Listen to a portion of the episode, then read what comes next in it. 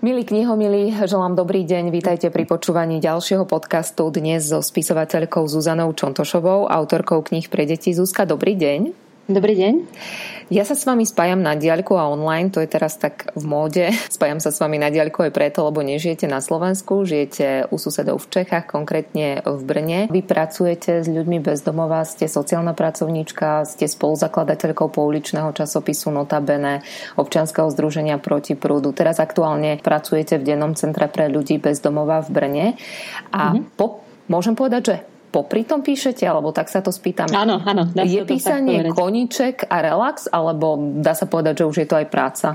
Je to všetko dohromady.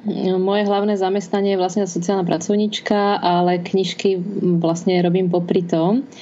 A to samotné písanie je taká veľká vášeň a určitým spôsobom odreagovanie a taká veľká tvorivá radosť. Ale okrem toho je tam aj iná práca, dohadovanie sa ohľadom vydania knihy, nejaká administratíva a to by som povedala, že asi až 80% tej celej práce. Takže aj spisovateľia poznajú byrokraciu. Presne tak, áno. Až Nie. budem raz e, slávna, e, slávna spisovateľka a budem si môcť na to niekoho najať a iba písať, tak to bude úžasné. Inak vy ste si už zvykli na to oslovenie spisovateľka? Ako to majú ľudia? Ľudia, ktorí teda prioritne majú to zamestnanie niekde inde a je to pre nich viac koníček ako mm, živobytie? No už som si zvykla, pretože píšem 10 rokov a keď ma tak začali oslovať pri mojej prvej knihe Najmocnejšie kúzlo, tak mi to znelo trocha zvláštne, ale hovorím si, ako, aká je definícia spisovateľky, to sa asi nedá povedať, nedá sa to študovať.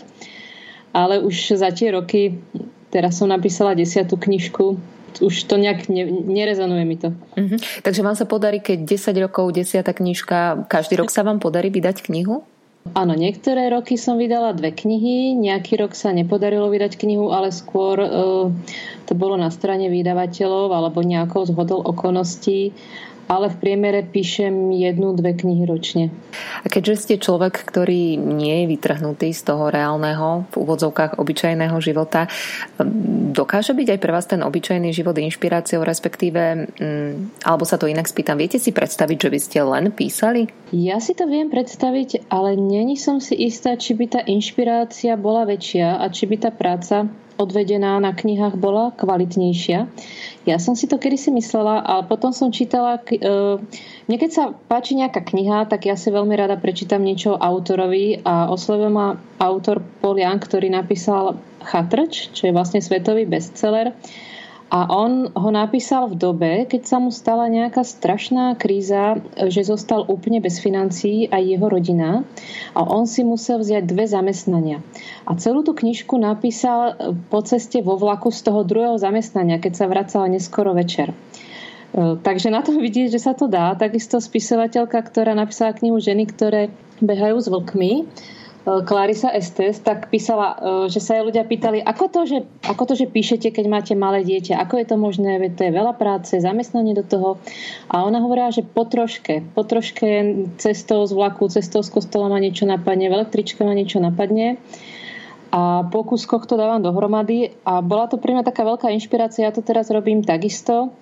A tá inšpirácia je z tých každodenných situácií, rozhovorov a príde úplne úplne náhle. Takže neviem si predstaviť, čo by bolo lepšie mm-hmm. a nemám to tak úplne vyskúšané, ale nečakám na nejaký veľký čas, keď už ne, že by som napríklad nebola v zamestnaní a že teraz to príde vo veľkom, tak si myslím, že by to tak nebolo.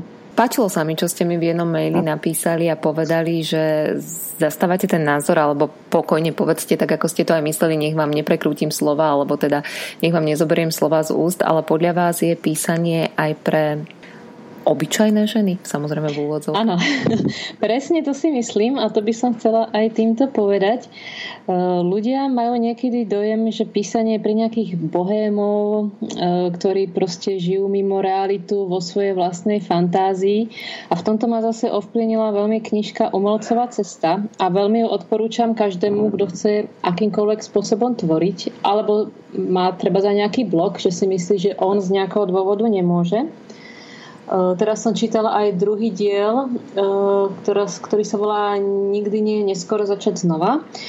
A tam vlastne tá autorka píše, že tvorivosť je úplne pre každého, netreba sa toho báť a vôbec sa netreba zamýšľať niečím takým, či mám talent a či ten talent je dostatočne veľký, pretože si myslím, že to nie je až tak úplne o talente alebo nie iba, ale o tom, že to skúšam, opravujem sa, inšpirujem sa a tým sa zlepšujem, tak ako vlastne úplne vo všetkom. A z tohto pohľadu si myslím, že tvorivosť je úplne pre každého. Mne napríklad niekedy napíše priateľka postrehy k mojej knihe, keď jej pošlem rukopis a takto to robievam vlastne s nejakými známymi, aby mi tam vychytali povedzme nejaké chyby alebo pomohli to zlepšiť, aby mi dali spätnú väzbu a tie postrehy sú tak vtipne, tak trefne napísané, že mi to príde lepšie ako, ako ten môj text ale tá osoba by si nikdy nejak neverila, že ona, napíše, že ona dokáže písať. Prichádzate s knihami do kontaktu aj bežne vo vašej práci? Dá sa sklbiť práca v Charite, v dennom centre s knihami? Príde tam reč aj na knihy? Nie až tak vo veľkom množstve, ale čo je taká moja srdcovka, že som založila malú knihovničku u nás na dennom centre a vlastne stále vyzývam ľudí, ktorí by nám mohli darovať nejaké knižky, nejakú beletriu. A, a nebolo by im to ľúto, že by to mohli darovať k nám. A som rada, keď sa tam vytvorí taká atmosféra takej pohody a že tí ľudia aspoň na chvíľku môžu zabudnúť na tie veľké starosti, ťažkosti, ktoré majú a môžu si tam aspoň pol hodinu niečo v kľude prečítať alebo niekto z nich si tú knižku požičia aj domov. E, v práci e, prichádzam do kontaktu, nenazvala by som to s knihami, ale s písaním pretože hlavne tá detská literatúra je taká, ja mám rada, keď spracujem nejakú tému veľmi takým jasným, jednoduchým spôsobom, vlastne aby to bolo zrozumiteľné aj dieťaťu. A o tom je častokrát aj tá moja práca sociálnej pracovníčky, keď potrebujem napríklad vysvetliť ľuďom, prečo je tá práca dôležitá, alebo nejaký projekt píšem, nejaké propagačné materiály, tak vlastne je to veľmi podobné. Musím na veľmi malom priestore e, zaujať, musím nejak chytiť za srdce, musím ale odozdať aj nejaké konkrétne informácie a to si myslím, že je veľmi podobné s tým textom do detskej knižky, kde takisto na malej ploche musím niečo vyjadriť. Neviem, či je to teraz paradox alebo nutnosť. Viem si predstaviť, že asi rôzne príbehy počúvate v práci. Je to pre vás relax pri tej spisovateľskej tvorbe a vôbec písaní radšej sa presúvať do toho rozprávkového sveta, alebo si viete predstaviť aj to, že by ste písali príbehy pre dospelých? Určite je to aj tým relaxom, pretože v tej mojej práci je veľmi, veľmi veľa sa stretávam s takým ľudským nešťastím, s problémami a tie rozprávky to krásne vyvažujú a hlavne e, čím ďalej píšem, tak radšej píšem vtipné, veselé veci. Napríklad moja posledná knižka bola o tom, ako sa zvery rozhodli zveri z farmy, keď sa dozvedeli, že ich majiteľia odišli na dovolenku, tak oni sa rozhodli, že aj oni sa chcú zrekreovať, naštartovali starý mikro, mikrobus a vyrazili k moru. A tú rozprávku som si strašne užila. Takže je to, je to naozaj také odreagovanie, niečo také veselé, e, veselé, farebné, vtipné. Ale zase rada by som napísala niečo pre dospelých, pretože mám ohromnú inšpiráciu z tých príbehov, ktoré počúvam v práci a e, veľmi veľa vecí sa do detských knížiek nehodí, nedá, nedá sa to tam použiť. Ale ešte som sa k tomu zatiaľ nedostala a dúfam, že jedného dňa sa mi to podarí. Začali ste písať preto, aby ste písali pre vlastné deti? Alebo v tom čase, keď ste im ešte čítali vy, bolo na výber toho dosť a boli ste spokojná s tým, čo im môžete čítať? Ja v tom čase, keď sa mi narodil syn, vlastne ako prvé dieťa, tak som žila v Anglicku a tam bol knižný trh úžasný a veľmi dobre boli zásobované aj knižnice, takže e, v takom malom mestečku najbližšom, kam som chodila do knižnice, tak to, to som sa v tom úplne vyžívala a bolo to skvelé. A bola to aj veľmi dobrá inšpirácia. Mne nikdy nenapadlo, že by som ja mohla napísať detskú knižku. Ja som vždy obdivovala tvorcov knižiek, ale, ale nejak mi neprišiel na um, že by sa mi to mohlo podariť. A ja som napísala rozprávku v, e, v dni, keď som mala termín druhého pôrodu. Asi som sa potrebovala odreagovať a len tak pre zábavu som si napísala rozprávku z mojej prvej vlastne potom knihy Najmocnejšie kúzlo Ľuďom sa tá rozprávka veľmi páčila, čo som ukázala mojim známym a poradili mi, či by som mu nechcela vydať knižne. A mne sa potom podarilo nájsť e, vydavateľa, ktorý sa mi na tú rozprávku ozval. Oni hovorili, je to veľmi pekné, ale chceli by sme ďalšie dve, aby to bolo na knihu. A keď už vyšla tá pekná farebná knižka s krásnymi ilustráciami Bystrika Vanča, tak sa mi to samozrejme zapáčilo, mala som ďalšiu inšpiráciu, tak som v tom pokračovala. Takže vzniklo to neplánovanie pre zábavu, ani mi nenapadlo, že idem písať pre deti. A možno aj preto tie prvé rozprávky sú také dlhšie a v tých ďalších knihách, keď e, mám aj skúsenosti, keď to deťom čítam alebo keď som chodila do škôl na besedy, tak som sa snažila viac, aby to bolo, aby to bolo primerané tomu detskému čitateľovi príjemné. Vy ste, Zuzka, autorkou e, kníh, ktoré majú rôznu tematiku, aj taký rôzny, by som podľa podtón, ste autorkou prvých rozprávkových kníh o bezdomovectve. Tie vznikli, mm. predpokladám teda, že na podporu predajcov časopisu Notabene. Sú tam aj e, knihy, to bol napríklad Zatulaný gombík alebo Sára, Zázračný stôl. U nás sa páčila aj kniha s takým ekologickým podtónom Vila Jazminka, Škriatok, Vendelín.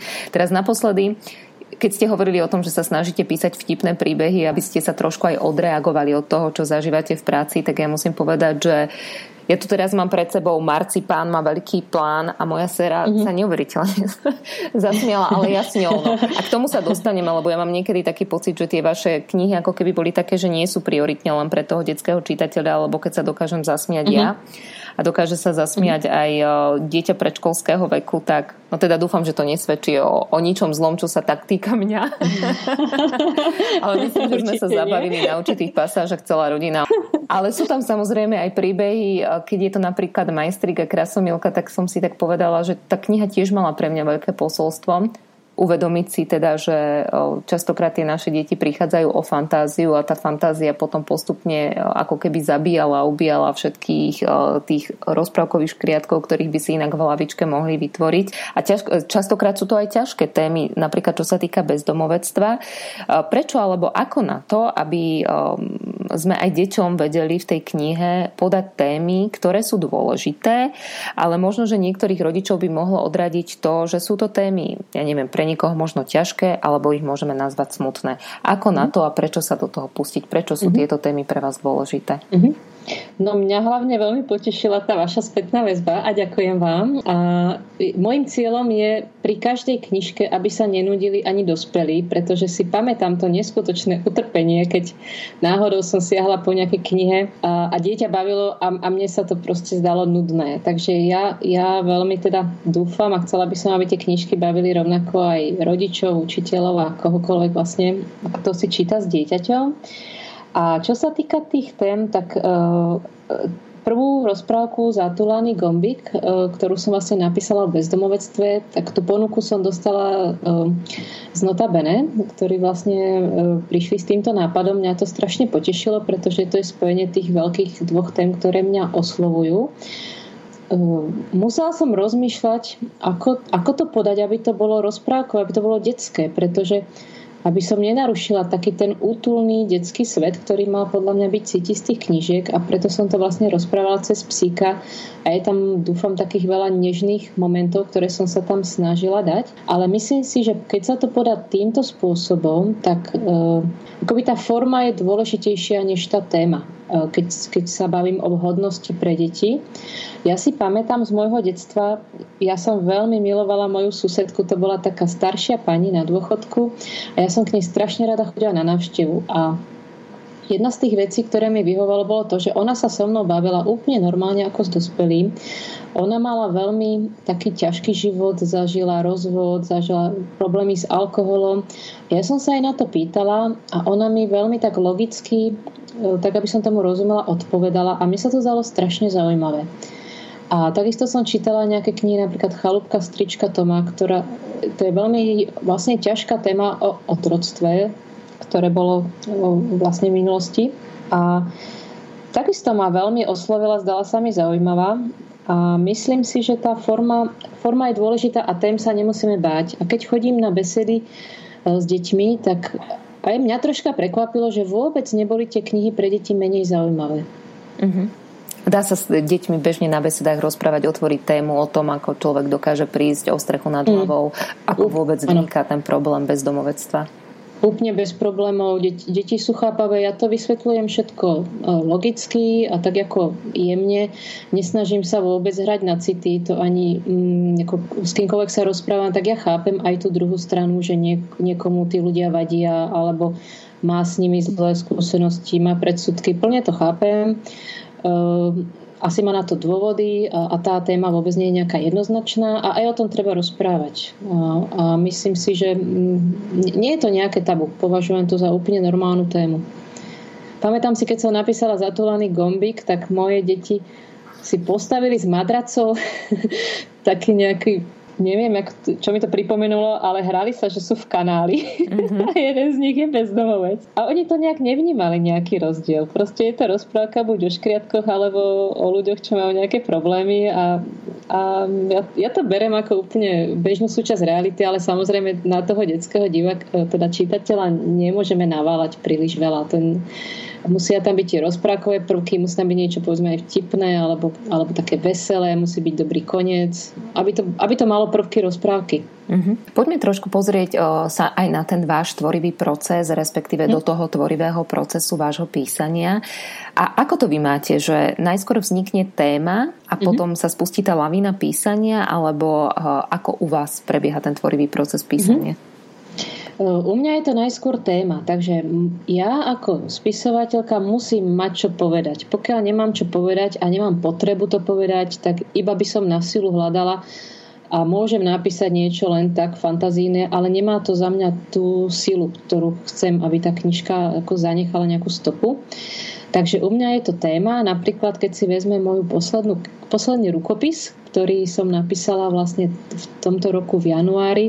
Ja som dlho hľadala spôsob, ako napísať rozprávku o dieťati s Aspergerovým syndromom, čo je vlastne forma autizmu, e, pretože sa vlastne toto je moja každodenná realita v rodine a Celé roky som o tom chcela napísať, ale nevedela som, ako to uchopiť, lebo zase tá téma je ťažká. A potom som začala mať pocit v lete, minulé leto, že chcela by som to zasadiť do takej severskej snehovej krajiny, chcela by som, aby tam boli nejaké severské zvieratá, niečo ako Snehová kráľovna.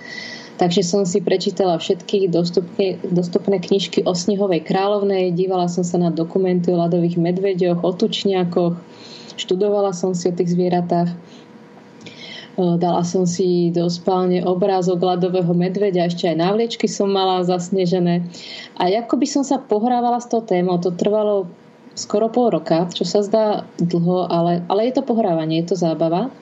A potom zrazu prišiel ten moment, a to príde náhle, a väčšinou zase, ako som hovorila, nevhodne tou cestou do roboty na tej kryžovatke, eh, kde by som chcela mať ten príbeh zasadený, čo tam bude také nejaké tie nosné body, aby tam boli nejaké zápletky zaujímavé, ako chcem, aby to vyvrcholilo.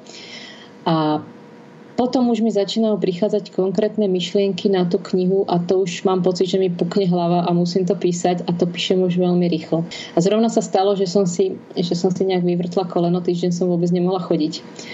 A, a ľudia ma lutovali, že musím byť s kolenom a s barlami e, doma a mne bolo strašne dobré, lebo ja som sa úplne vžila e, do celého toho príbehu a bolo to fantastické. Ja vás teraz, teda, Zuzka, trošku chytím za slovíčka. Ja beriem mm. do ruky knihu Majstrik a Krasomilka, kde ja som naznačila, že tá kniha, tá kniha je o tom, aby deti nestrácali fantáziu a je taká veľmi tvorivá a, a vy tu vlastne dávate aj návod na to, ako napísať knihu, čo ma nesmierne oslovilo a hovorím si, že toto sú všetko otázky, ktoré som sa vás chcela spýtať, tak poďme na to. Vy tu deťom radíte, ako by, si mohli, ako by si mohli napísať knihu, na niečo z toho ste už odpovedali. Aké témy vás priťahujú? Lebo píšete teda a radíte deťom, že majú písať o tom, čo majú radi, o čom radi píšu. Vás aké témy priťahujú? No, tak mne sa to troška vyvíja. V čase, keď som začínala pred tými desiatimi rokmi, tak som bývala, nebývala som priamo v Brne, ale pri Brne. A skoro každý deň som bola v lese, pretože to bola vlastne taká dedina obklopená lesmi. Takže to bolo veľa o tej prírode. Najmocnejšie kúzlo je taká poetická, e, často sa odohráva v lese alebo e, Víla Jazmínka Škriatok Vendelín, čo je vlastne ekorozprávka. Potom som sa presťahovala do Brna, kúpila som si kolobežku, zistila som, že to je veľmi dobrý dopravný prostriedok, ako sa všade presúvať, aj taký skladný. Takže na kolobežke vznikla moja knižka Jakub a čarovná kolobežka Potom už dávno som chcela napísať tú knižku, ktorá by hovorila o prvej pomoci, o zdravotníctve, preto vznikla knižka Marcipán má veľký plán. Moja prvá škola bola totiž zdravotná škola v Trenčine, predtým ako som študovala sociálnu prácu. Ďalej tie sociálne témy, to ma stále oslovuje, zatúlaný gombik Sára a zázračný stôl, pretože je to taká moja každodenná realita, veľa o tom viem, mám veľa zážitkov. Oslovujú ma témy takej výtvarnej tvorivosti, pretože sama som hlavne ako dieťa aj v mladosti, keď som mala viac času, som veľa tvorila výtvarne, vyrábala som si náušnice, šila som, malovala. Takže tak vznikol majstrik a krasomilka a nejaké také prvky sú rozhodne aj v Madame Ježibabe čo si myslím, Madame Ježiba, Madame Ježiba ma asi najviac vystihuje. to je taký zase, tie vaše knihy majú vždy nejakú pridanú hodnotu. V tejto sú napríklad návody, recepty, v tejto konkrétne mhm. Ježibabe sa dá učiť angličtina. Čiže mm-hmm. také potrebujete do tých kníh vsúvať, aby to malo no, ano, mňa ano. pridaná hodnota, neviem, ako to voláte vy. Uh, áno, ja vlastne ešte som nenapísala, ani nemám túžbu napísať niečo len, len pre zábavu. Nehovorím, že to je len. Pokiaľ je dobrá knižka, ktorá zabaví, tak to je fantastické a stačí to. Ale mne osobne to nestačí. Ja si tam rada takto niečo pridávam, aby to bolo také multi, multifunkčné. Ja som ešte zatiaľ nenapísala knižku iba pre zábavu a vždycky tam chcem mať tú pridanú hodnotu, respektíve to je tá hlavná hodnota a zábava je skôr, aby to človeka bavilo. A nehovorím, že nestačí napísať zábavnú knižku. Keď je zábavná, dobrá kniha, tak to stačí. Ale osobne to nestačí mne. A napríklad aj tá posledná knižka Ako šli zvery na dovolenku vznikla tak, že som chcela napísať e, knižku o slušnom správaní, o zdvorilosti a vlastne tak nejak vtipne k tomu e, popohnatie detí. Nakoniec e, to vždycky je tak, že tá téma, ktorú som mala ako začiatočnú, troška ide do pozadia tomu príbehu. Ale, ale vždy tam je. A a toto ma práve veľmi baví, aby to malo tak, aby si tí čitatelia niečo z toho odniesli, aby to bolo vtipné, ale aby to bolo aj výchovné. Ja osobne nemám rada knihy pre deti, ktoré sú také z môjho pohľadu e, podlízavé, ak to môžem tak povedať, že tomu detskému čitateľovi lahodia, ale, ale popudzujú proti učiteľom napríklad, to naozaj neznášam alebo ja neviem, proti rodičom a, síce to je napísané vtipne, ale akoby aj troška vulgárne a ne, ne, nelahodí mi to proste, nemám to rada. A za mňa je hodnotná detská kniha, ktorá dieťa aj k niečomu pozitívnemu vedie. A ešte som vám skočila do reči a to si myslím, že sa teraz aj priam žiada vysvetliť. Prečo ste sa prirovnali k tej Ježibabe, že tá vás tak najviac vystihuje? Madame Ježibaba vlastne žila, uh, bola to ako na začiatku klasická Ježibaba, ktorá žila sama v perníkovej chalúbke a prišli za ňou deti, Janko a Marinka, ale z dnešného sveta a postupne jej ukázali, uh, že v dnešnej dobe sa už žije modernejšie a ona sa začala zaujímať o ten moderný svet, preto sa začala učiť angličtinu, aby mohla cestovať, spoznať tie iné čarodenice a postupne to inšpirovalo aj tak, že začala si sama šiť e, šaty a jak sa učila angličtinu, angličtina mi asociuje e, jazyk z krajiny, kde sa ľudia správajú mimoriadne zdvorilo. Ja keď som prišla do Anglicka prvýkrát, keď som mala vlastne 18 rokov, tak mňa tá krajina uchvátila tak, takou svojskou angličtinou a tým ich oni majú proste mimoriadne zdvorilú reč a kultúru a, a majú také krásne slovné obraty. A tým, že tá Ježibaba sa tomu učila, tak prirodzene sa učila aj tomu zdvorilému, takému viac noble správaniu a začala sa meniť aj tým, ako vyzerala, začala si šiť lepšie šaty, krajšie, chalúbku si vyčistila, vyzdobila. Ja si myslím, že tiež som kedy si žila tak viac akoby v takej ulitke v ústraní. Bola som taká zakriknutá ako dieťa, veľmi hamblivá, obliekala som sa ako chlapec, alebo tak ako nedbala som veľmi mm, na tieto vonkajšie veci. A postupne mm, som sa menila smerom viac k ľuďom, aj možno to výtvarné som viac dávala do toho bežného života Teraz mi napríklad veľmi záleží na tom, aby som bola v peknom prostredí a to sa snažím vlastne aj v práci a veľmi ma to baví e, skrášľovať, zútovňovať prostredie a dávať vlastne spätnú väzbu aj tým ľuďom, s ktorými pracujem, že záleží na tom, ako pôsobia, ako vyzerajú, ako sa obliekajú a chcem im v to pomôcť, lebo sú zrazu z nich úplne iní ľudia. A vlastne baví ma dostávať z toho takého možno nie pekného povrchu, niečo také pekné, čo je vo vnútri. Pekné myšlienky e, boli v tejto knihe, kde dávate návod na to, ako napísať knihu a mám zapísaný taký jeden citát, že prečo si ľudia myslia, že spisovateľom sa človek narodí a dobrá kniha sa mu jednoducho sama objaví v hlave. Písať sa učíte tým, že píšete. A Zuzka, sú teda vaše knihy napríklad po desiatich rokoch možno lepšie ako tie prvé? Máte pocit, že ste sa naučili vypísať? No, tak ja môžem dať v kutiku duše dúfať a to musia to posúdiť tí, čo to čítajú, ale rozhodne, keď si zoberem e, to, ako sa mi darí písať, e, ako prebieha ten tvorivý proces, tak prvú knižku Najmocnejšie kúzlo a druhá bola Jakoba Čarovná kolobežka. Každú som písala rok, samozrejme nie v kuse, po, po troche rok. Tie posledné, síce ako som hovorila, že sa dlho pohrávam s myšlienkami, ale samotné písanie trvá povedzme dva týždne. Takže už na tomto vidím obrovský posun. Uh, naučila som sa rôzne také finty, čo, čo nemám zabudnúť v tej knihe, čomu sa vyvarovať a menej prepisujem, ako som prepisovala na začiatku. Rozhodne som sa zrýchlila, je to také svižnejšie a oveľa lepšie sa viem vcítiť do toho deja. Minulé leto som spravila prvýkrát e, sama sebe si radosť a vzala som si týždeň dovolenky a odišla som sama na Vysočinu do prírody na to, aby som napísala knihu. A bolo to niečo neskutočné. To som sa naozaj do toho vžila, ako keby sa to odohrávalo, tie, tie výjavy som videla pred sebou, tie rozhovory som počula keď som nevedela ako ďalej, čo predtým by som mesiac o tom premyšľala, tak som sa proste zamyslela, išla som na prechádzku a ešte v ten deň som to pokračovala, takže cítim na sebe, že, že je to oveľa lepšie, ako to bolo na začiatku. Žijete v Brne, vyšli vaše knihy už aj v češtine? E, vyšla v češtine moja úplne prvá kniha Najmocnejšie kúzlo a teraz v poslednej dobe Jakub a čarovná kolobežka. Mala som slúbenú Vílu Jazminku a škriatok Vendelín, do toho prišiel koronavírus, tak sa mi ospravedlňovali, ale, ale slúbili mi z vydavateľstva, že len čo pominie vlastne nejaký núdzový režim, tak sa chcú do toho pustiť. A že by chceli vydať vlastne aj postupne ďalšie moje knižky. Takže mám z toho veľkú radosť, pretože žijem tu, stretávam sa aj tu s priateľmi, ktorí majú deti. A aj mm, vlastne české deti nevedia po slovensky. Myslím, že už ani slovenské deti teraz nevedia po česky, tak aby si tú knihu užili. Takže budem sa tešiť na české preklady.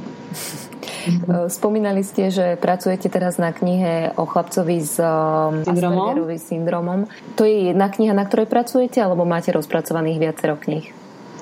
Ja mám tú knižku dokončenú, vďaka tomu, že sa mi zranilo to koleno v tom čase. Takže ja som vlastne o nej rozmýšľala už pol roka predtým a v januári som ju celú napísala, takže rukopis je pripravený. Teraz sa pracuje na knižke Zvery na dovolenke, vlastne zase Marta Mesarošová, ktorá kreslila Marcipána, tak e, vlastne v tomto období pripravuje ilustrácie.